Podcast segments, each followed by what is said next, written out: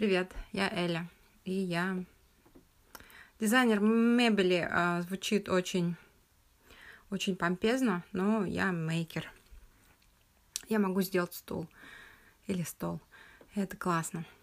Сейчас, как мейкер, я хотела бы поговорить в этом подкасте вообще о дизайне.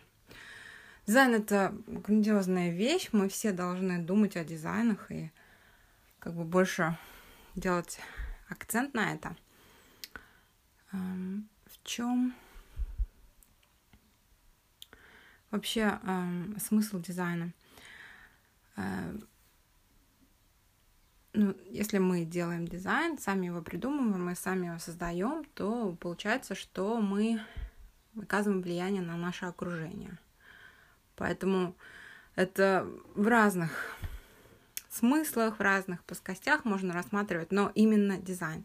Дизайн как креативная такая составляющая нашей жизни, потому что то ли мы писатели, то ли мы поэты, то ли мы э, исполнители, мы имеем дело с каким-то дизайном, с каким-то произведением. И я хотела бы говорить об этом с точки зрения дизайна по дереву, потому что это то, чем я как бы увлечена, то, чем я занимаюсь.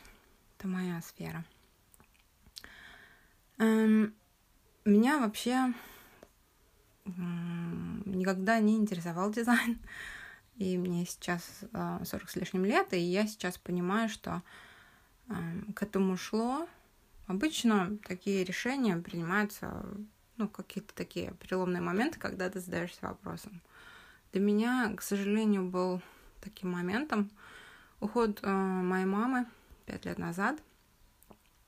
И какой-то произошла такая потеря здания, потеря стен, потеря дома, что мне захотелось сделать юрту.